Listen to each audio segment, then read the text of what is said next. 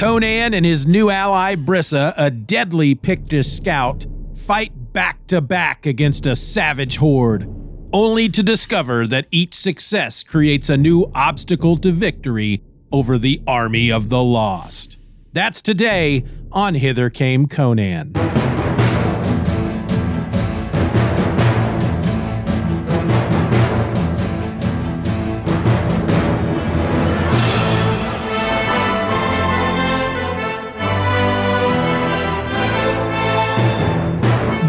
Greetings, my barbarian children. That uh that was kind of dumb, wasn't it? I don't know. I'm trying something new, something you know, something a little more than just a hello and welcome to Hither Came Conan. Blah blah blah blah. So, yeah, took a shot there, and I don't know if that hit any kind of mark. Let me know, Stephen or else, gmail.com, or suggest some greetings. You know, like uh, forsooth, doth thou wear thine kilt? I don't know. That's ridiculous. Yeah, that was dumb as well. Anyway, this is Hither Came Conan, the podcast that's never quite trusted magic, especially when its uncle pulls a quarter from out its ear. I'm your host. My name is Steven, and today we're going to look at the second of the new Conan the Barbarian issues from Heroic Signatures and Titan Comics. Issue number two hit the stands on Wednesday this week, August 30th. And the title of the story is Bound in Blackstone, Part 2, Homeland. It was written by Grim Jim Zub, art by Ravaging Rob De La Torre, colors by Devious Dean White. I feel like I should be doing these credits as if I'm an announcer for a wrestling match. So it was written by Grim Jim Zub, art by Ravaging Rob De La Torre, colors by Devious Dean White, letters by Riotous Richard Starkings, and the editor was Merciless Matt Murray. If anybody knows why there is a period in Matt Murray's name right there after Matt, let me know. Again, Stephen or else at gmail.com because I thought it was just a weird typo or something. The, you know, when I saw it last issue, but here it is again. So I guess it's not a typo. I would really like to know what that period or mark or whatever it is signifies. Let me know. Steven's got to know, or else I'm going to have to cut off my big toe. Don't you know? Snow. Just looking for words that rhyme, folks. Anyway, this was a, a damn, damn fine issue. Really enjoyed this one. This is uh, Wednesday as I'm recording this, and I had a slight bit of insomnia last night and woke up at 11:30 after having gone to bed at 9. I've been freaking exhausted lately, so I try to go to bed early.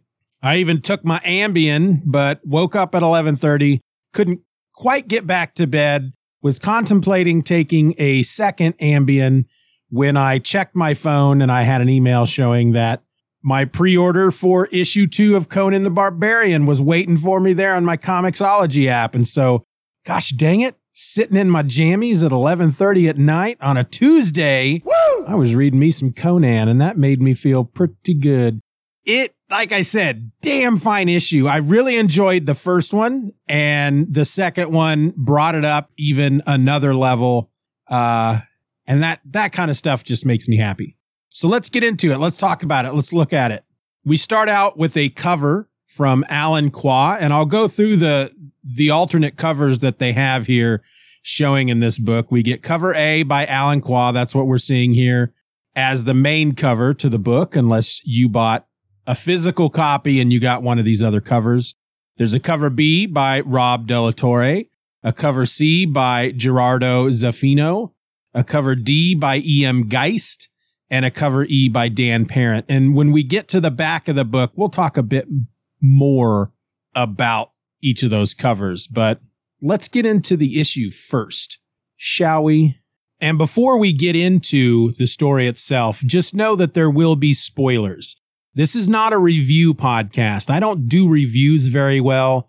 I like to make the joke that I don't know much about art, but I know what I like. So when it comes to stuff like comics, I can tell you that I really like it and maybe on more of a emotional primal level, how it makes me feel, but I'm not one to talk intelligently in regard to uh, what kind of story structure or, or artistic style or or any of that junk. So this these podcasts are more a commentary on what I'm reading, and so by doing that, I go through the whole issue, and there will be spoilers. So there's your warning, folks. Into the boat. So we begin with the big map, the Nemedian Chronicles, you know, a passage from the Nemedian Chronicles, which of course is where we get the title to this podcast. Hither came Conan. And then we get a quick little synopsis of what happened in the previous issue. Now let me tell you of the days of high adventure. Flip the page and we are right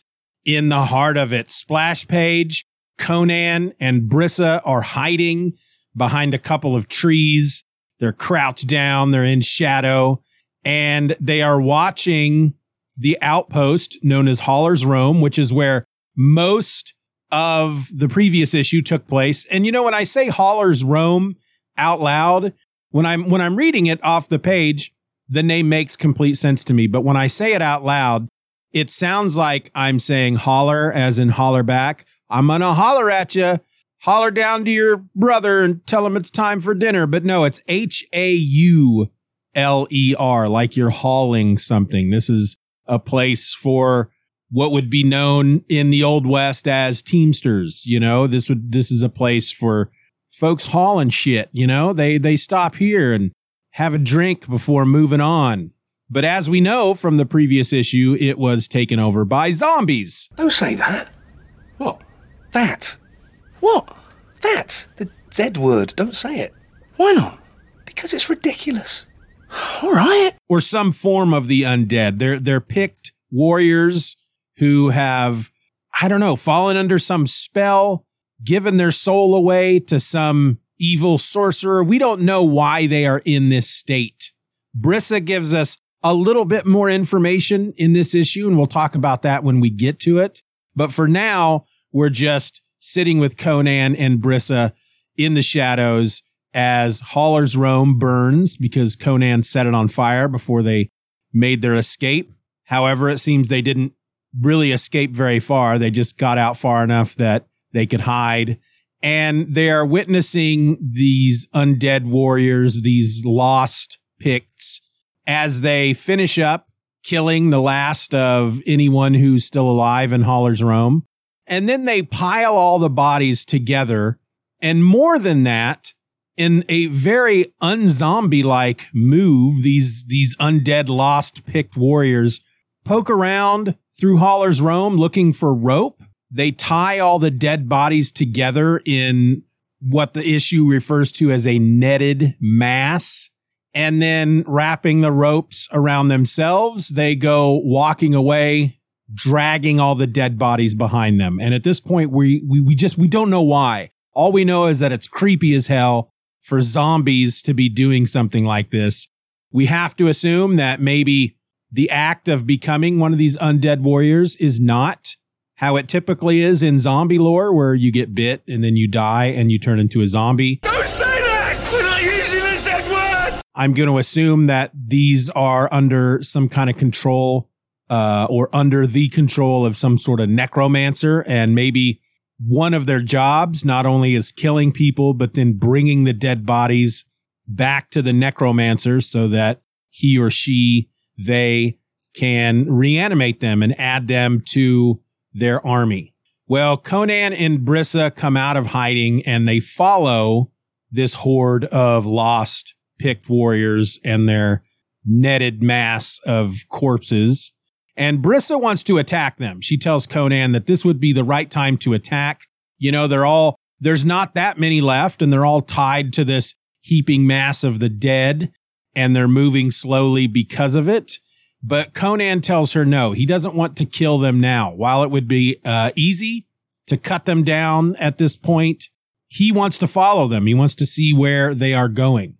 He's hoping that if they follow them long enough, it'll take them to wherever this all began, wherever their their headquarters, where if if a necromancer is behind it, where where they're hanging their hat, you know, the the source of the invasion, and he's hoping that if they can get there, then they can put a stop to the invasion altogether.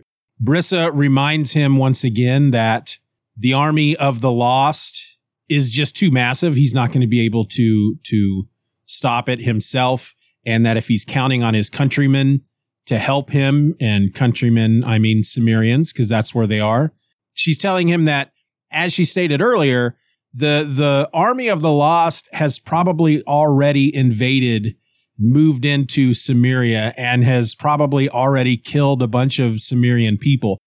Conan doesn't quite buy that. He can buy that the army of the lost has invaded Cimmeria, but he has fought with his fellow countrymen. He knows that the Cimmerians are hard as stone, just like he is. And when their backs are to the wall and they come together, they can defeat any invading army. And so that's what he's expecting to see as they cross over into Cimmeria.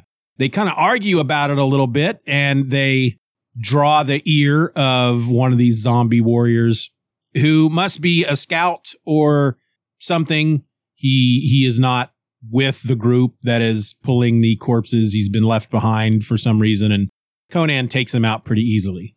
Two days later, they're still in Aquilonia. They haven't crossed over into Cimmeria yet. Because if I remember correctly, bending my mind back an entire month, which is not an easy thing to do, Hauler's Rome is located in Aquilonia as well, very near the border to Cimmeria. But this army of the lost that's dragging all these dead bodies alongside or along behind it, they're still in Aquilonia. And Conan and Brissa have been following them for two days. They are nearing the northern border, so they will be in Cimmeria soon but they stop for the night and rest because while the, the army of the lost does not stop, they're moving very slowly because they're dragging all these dead bodies behind them.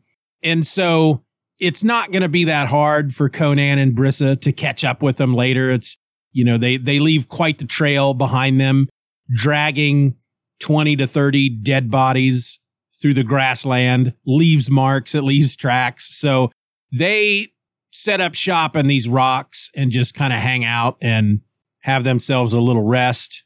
And it's here that Brissa somewhat explains what's going on without really giving us too much information. Conan offers to redress Brissa's wounds. Brissa is trying to act tough. Ah, I'll endure. I don't need to. And he tells her, yeah, I believe that. I, I think you're strong as hell, but it's pretty foolhardy not to change your dressings now and then because that's when infection happens and whatnot. And so she agrees with him. And as he's doing this, he's unwrapping these bandages from her arm and he asks her, Tell me of this lost tribe of Picts. What do you know of them?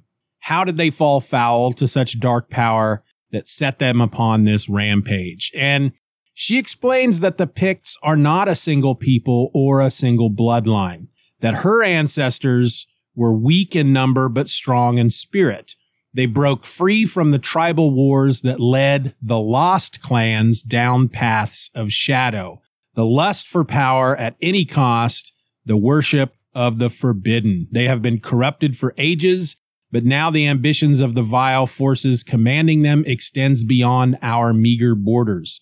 So it doesn't tell us a lot, but we know that the reason why she, for example, is not part of the army of the lost she is from a different tribe of Picts who have more more noble ideas in their heads. They they I don't know. They're they're not quite the same. They're a word they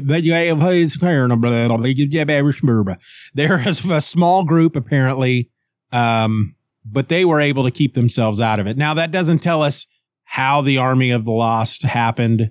Somebody somewhere.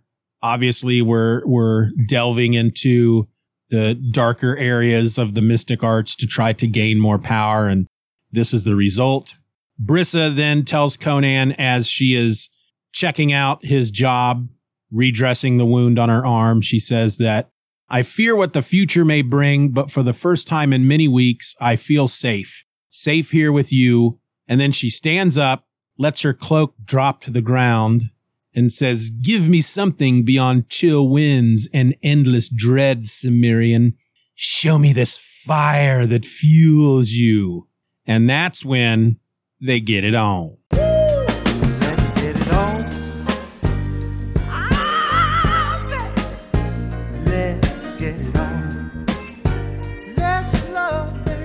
Oh yeah. Now I will say that this is not a gratuitous. There's not um, I mean it's obvious what they're doing. It's it's not a they start kissing and then everything fades to black and then when we come back they are laying together in animal skins that barely cover their naked bodies. No, you see them doing it, but it's not it's not gratuitous. Take me, you barbarian. And then of course afterward they do have their bit of pillow talk. She tells him that he is magnificent, that she felt every battle he's fought still raging within him, and says that if his countrymen are half as strong as he is, then maybe she was wrong and they will live. He tells her that over the years, as he has wandered around the distant lands of Hyboria, he has often wondered if he should have stayed home instead of wandering about. And she tells him that just in this short time, that she has known him, she can tell that he's not one to stay in one spot. Had he stayed home, he probably would have driven himself crazy and been depressed and junk like that. It says that some are driven to safety to build a fortress that shuts the world out. Others cannot help but seek the unknown to embrace the mystery and merriment it has to offer. You are a seeker, Conan, a seeker, slayer, and survivor and it's far better to have seen the world than to be trapped by it. And then he tells her, no argument there, especially when I find bright beauty within the dark. But that doesn't cause them to get back into it. He, he tried his best line there, but eh, they, they both, I think, realize that it's, it's, it's not time for a second one because let's get it on. I don't know. I've always found this kind of stuff kind of silly to a certain extent. Here they are following a horde of undead zombie warriors in the middle of the wild. And you would think that in a situation like that, you would not want to be distracted. You would need your head in the game. You want to be aware of your surroundings just in case some of them sneak up on you and start chewing on your ankles. But no, they instead decide to do the one thing that is a huge distraction the one thing that once you're in the middle of it, you tend not to know what's going on in your surroundings because all you can focus on is the matter at hand. And I, I don't know. While Conan is a ladies' man and he's bedded many a many a woman, I don't know if this is the right time, Conan. But then at the same time, there's the other part of me that's like, well, you know, they could die tomorrow. They could die in an hour. Might as well get what they can get while they can get it.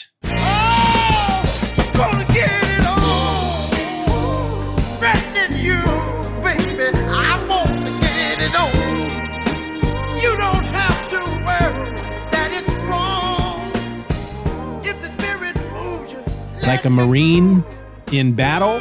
Sleep when you can sleep, eat when you can eat, because you don't know when you're ever going to get that chance again.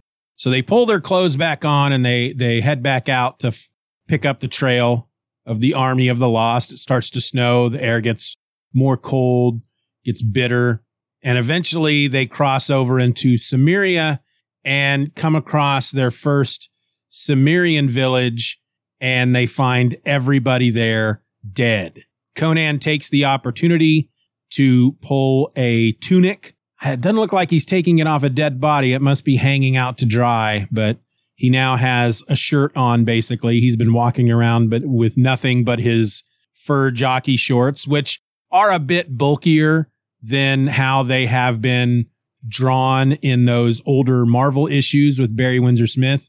So it is kind of fun here to think about that. You know, when we started off, looking at the Marvel comics from 1970 uh, up through where we're at now with issue number 11, Conan has been wearing these fur jockey shorts and no shirt and his sandals and other than a knife belt with a sword on it and, and, and a necklace and whatnot. That's all he's wearing. And that's pretty much all he's, he's got going on now. He's bare chested. He's got a, a, a necklace of stones around his neck. He's got his fur trunks on that are a bit looser, a li- bit more bulky. And then he's got like some kind of boots that are tied up around his, you know, up his calves.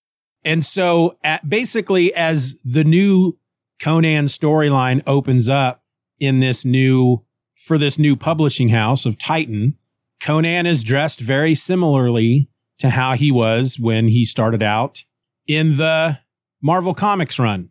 And eventually, here by issue number two, like I said, he finds a tunic and he pulls it on. It's sleeveless, so we're still seeing his muscly calves, his muscly thighs, his muscly biceps. You're so big and so well grown. His muscles are still full on display, and being a Cimmerian, the cold doesn't bother him too much, but he does take a moment to put on a shirt. So as they're walking through this village, finding that everybody's dead, kind of confused that the army of the lost has not gathered up all these corpses like they did back at Hauler's Rome. But they do notice that these undead warriors are off standing in the middle of the village and they're all staring skyward. And then from where they're looking, it's very foggy. It's the, the, the north. Uh, is a very foggy place, very rocky, cold, gray, dour. But through the fog, suddenly comes this bright light. They describe it in the book as a baneful light, unlike any Conan and Brissa have seen before. And it's very bright to their eyes, and they have to shield their eyes. The undead warriors, the lost Picts, on the other hand, raise their swords up and start calling out in celebration toward this light. The book says that its presence sweeps over the lost Picts, and in response, they shriek and raise their stained weapons high. It is a keening wail set to shudder one's soul, a war cry from somewhere untold. And there is a response from the light, a sound so thunderous that it brings Conan and Brissa to their knees with their arms and hands covering their ears. They can't, they, they, they just can't take the sound. And suddenly Conan has a vision. He sees humanity, but they've been turned into reptile people, basically. And I don't know if that's a warning for the future that if the people of the, this lost army, if they are able to take control of everything, whoever may be in control of them, the, the goal here is to turn all of humanity into reptile people for some nefarious reason. Conan also sees in his vision countless people being pushed off a cliff in sacrifice to some dark god. And he is only brought out of his vision when all of the dead Cimmerian villagers come to life and attack. Conan and Brissa fight back as well as they can. They're very outnumbered. There's even a moment where a Cimmerian who is known as Liam the tree because he is unbreakable as an oak, this big, tall, mighty Cimmerian with a just a great big old axe comes at Conan and Brissa sneaks up from behind and cuts the guy's head off. It's just a very tense, pitched battle, but Brissa and Conan make it out in the end. And Conan now has Liam the tree's axe with him as they move forward in the direction of where the light came from. The light's no longer shining, but they, they move forward to try to find its source. And as they move through the fog, there is a, a, a giant figure in the fog, a giant shape that as they get closer, it becomes more clear. And it's like a big tower of stone. And I'll read to you one last time from the comic, a grand tower thrust up from neath rocky ground, a spire of black stone that shimmers with unholy power. And then we get a next issue, Forbidden Fortress. So still a lot of questions going on. They really haven't answered much. The only thing we know that maybe we didn't know in the last issue was that Brissa is from a tribe of Picts that were kind of on their own. They're a, they were a small group and they maybe didn't have the same moral outlook on life as some of the others. And that's why they weren't swept up into this whole army of the lost thing. But yeah, that was the issue. It was a lot of fun. It's so much better than the first one. The first one was great. This took it up a new level. It just has me even more excited to see what's going to happen next. What does this tower have to do with anything? There is what appears to be an opening in the tower. Maybe this is less just a spire of rock, but an actual tower that someone lives within because there are Like I said, there appears to be an opening near the base of the tower with a green, smoky light coming out of it. So is this where, you know, is it a necromancer? Is this where the necromancer lives? You got to assume that there's some kind of magic involved and that somebody like a Thoth-Amon or a Kulan Gath or somebody like that. I don't know if they can use Kulan Gath. Was that his name? I think he was a Marvel character. He was created for the Marvel Conan books and was even used in a couple of issues of X Men. But could this be Thoth-Amon? You know, are they going to do that within the first story arc? Bring in the wizard Thoth-Amon? Who knows? Who? Hopefully, it's somebody brand new that we haven't met before, and uh, male, female, doesn't matter.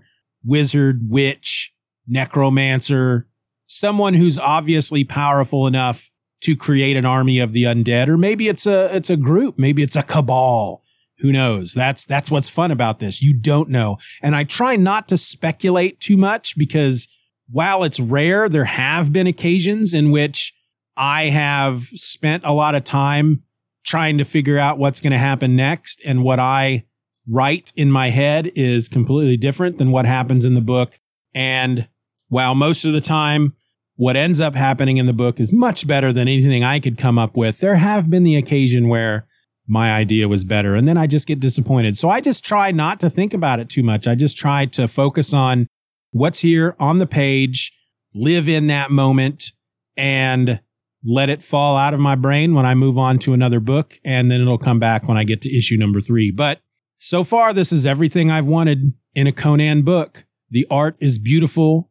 I mean, it's just top notch. This is, as far as I'm concerned, the top, top of the stack, best Conan artwork that I have had the privilege to be introduced to, to have thrown in front of my face, you know, to, to, to creep its way into my headspace.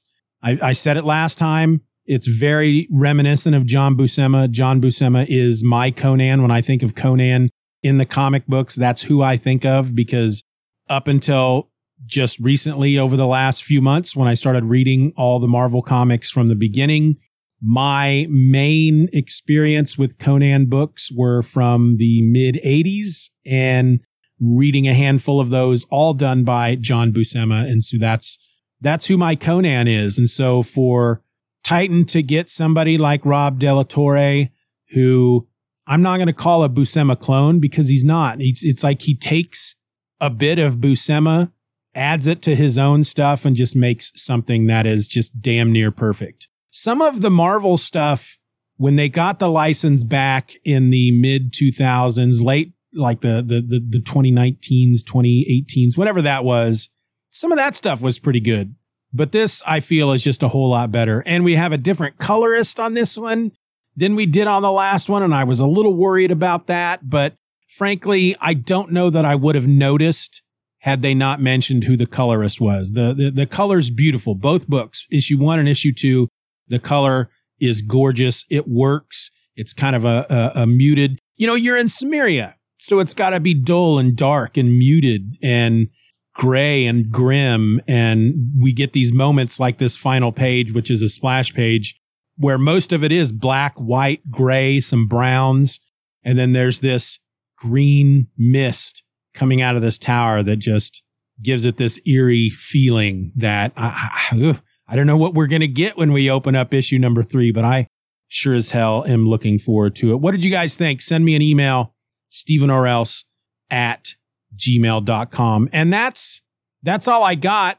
Let's go through the alternate covers here for a moment. So cover B by Rob De La Torre. It is a, to me, it's a very classic looking Conan cover. It I don't know if it's supposed to evoke the movie poster from Conan the Barbarian with, I think it's got Conan, Arnold Schwarzenegger holding his sword up above his head and Valeria. Uh, yeah, I don't have it there in front of me, but that's what this makes me think of. But instead, it's Rob De La Torre's Conan holding a bloody axe over his head, and Brissa, the Pictish scout, is kneeling in front of him not kneeling, kind of a crouch. She's taking a knee like like football players do, and she's got her sword in front of her. Cover C is by Gerardo Zaffino, and it's Conan fighting a bunch of skeletons, and it looks pretty awesome. Cover D is from E.M. Gist. And we have, I don't know if this is a callback to Zukala's daughter, which I don't remember which Marvel issue that was off the top of my head. It's, it's one of them between issue one and issue 12, because that's where we're at now looking at the comics on the podcast. And one of those had a character who was the daughter of a wizard and she could turn into a tiger and Conan had to wrestle her to the ground as a tiger. And here is a, a cover, a paint. It looks like a fully painted cover of Conan wrestling a tiger. However, there's the head of a lion superimposed in the background. So I don't know. I don't know how to, I don't know. I don't know a lot about Conan. We know that. This is my first real deep dive into Conan and I haven't been at it for very long. So this could be a homage to something else that I, I just don't know at all. Now, cover E by Dan Parent is very most definitely what I would assume is an Archie cover. It's got Conan with a couple of scantily clad ladies, a blonde and one with black hair sitting to either side of him. And they're all drinking what, if it was an Archie comic, they'd be drinking out of a milkshake. They each have a straw and the straw is going into a skull. Uh, the top of the skull has been sliced off, and there's some kind of weird green oozing drink bubbling out of the top of it. And that's a fun cover. Which cover did you like the best? Did you did you pick this up physically? And if so, which cover did you get? Which cover did you want? Which one did you like best? Steeven Orr Else at gmail dot com. And that's it. That's all I got today, folks. There's no listener feedback. I hope you had fun. Next week, we get back to the Marvel Conan comics with issue number 12 from September of 1971. And that one has two stories to talk about The Dweller in the Dark and The Blood of the Dragon. So make sure you come back for that one. And hey, do me a favor before I let you go. If you listen to this show on Apple Podcasts, please take a moment to rate the show. I know I talk about this in the in the ending bit the the music plays under, but I want to say it again because the more ratings I have, the easier it is for others to find us and we need this podcast to get out there to the masses. Woo! You don't have to leave a review over at Apple Podcasts. It's not required. I believe at one time in order to rate the show, you had to write a review as well, but that's no longer required. All you have to do is tap the star one to five five being the best. If you do leave a review, however, I'm going to read it on the show, like this one from Demon JK. Always fun and entertaining. This is a great podcast for Conan fans. Always highly listenable and thoughtful. Or this one from Billy Dunleavy. Crom. I'm always looking for Conan slash Robert E. Howard content, and so far, Steeven is doing a good job covering the Marvel Comics version of Conan plus going over the novels as well. Those were a couple of couple of nice reviews. Those were nice to see. But there's one more. And this one is from Joe from Van Nuys. Pshaw. Guy doesn't know anything about Conan. He just talks because he's lonely or something. Gibberish. wow. Uh, that one was a little mean.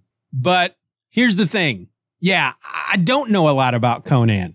I know a little, to say that I don't know anything, that's obviously not true. I know a little, but I don't know a lot, which is kind of the point of this show, Joe. And sure, we're all lonely, but gibberish? Now that's something I take offense to, mister. Gibberish is defined as unintelligible or meaningless speech or writing. In other words, nonsense. And hey, you're only getting that maybe, I don't know, 25% of the time, 40% tops. So maybe next time, Joe, before you take the time to spew your hatred online, listen to a full episode first. Fuck him. What's the next one say? Woo! Yeah, that one is going to stick with me for a few days. Can't help but focus on the negative. Lots of good comments that I get every single week. Great emails, a lot of support, two great reviews, one poor review, and that's the one that's going to stick in my craw all week.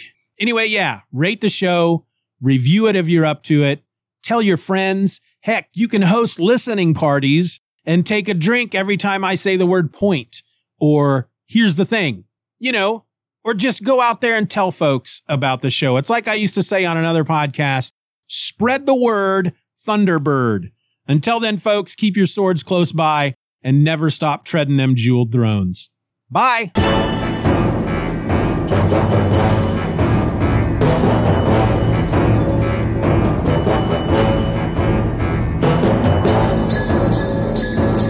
Hither Came Conan is a Steeven Orr Else production. Find more podcasts at steevenorrelse.com. Questions and comments can be directed to steevenorrelse at gmail.com. Find me online at Twitter, Spoutible, and Instagram by searching for at Steeven Orr Else, and join my newsletter, Steeven Says Stuff, at list.justanotherfanboy.com. This is a free Substack where I will send every single podcast episode I host right to your inbox the morning that they are released. You can support the show for as little as a dollar a month over at the Patreon by going to patreon.com slash Steeven R. Orr. And in return, I'm going to do my very best to give you and your fellow patrons podcast episodes just like this one before anybody else. I also encourage you to rate this show wherever available and share this episode with a friend. All links will be in the show notes. He's strong. If I die, I have to go before him. And he will ask me, What is the riddle of steel? If I don't know it, he will cast me out of Valhalla and laugh at me. That's Crom. Strong on his mountain. Yeah, my god is greater. Crom laughs at your four winds. He laughs from his mountain. Enough talk. I Just don't think I can move through life knowing that a guy named Steven did this to me.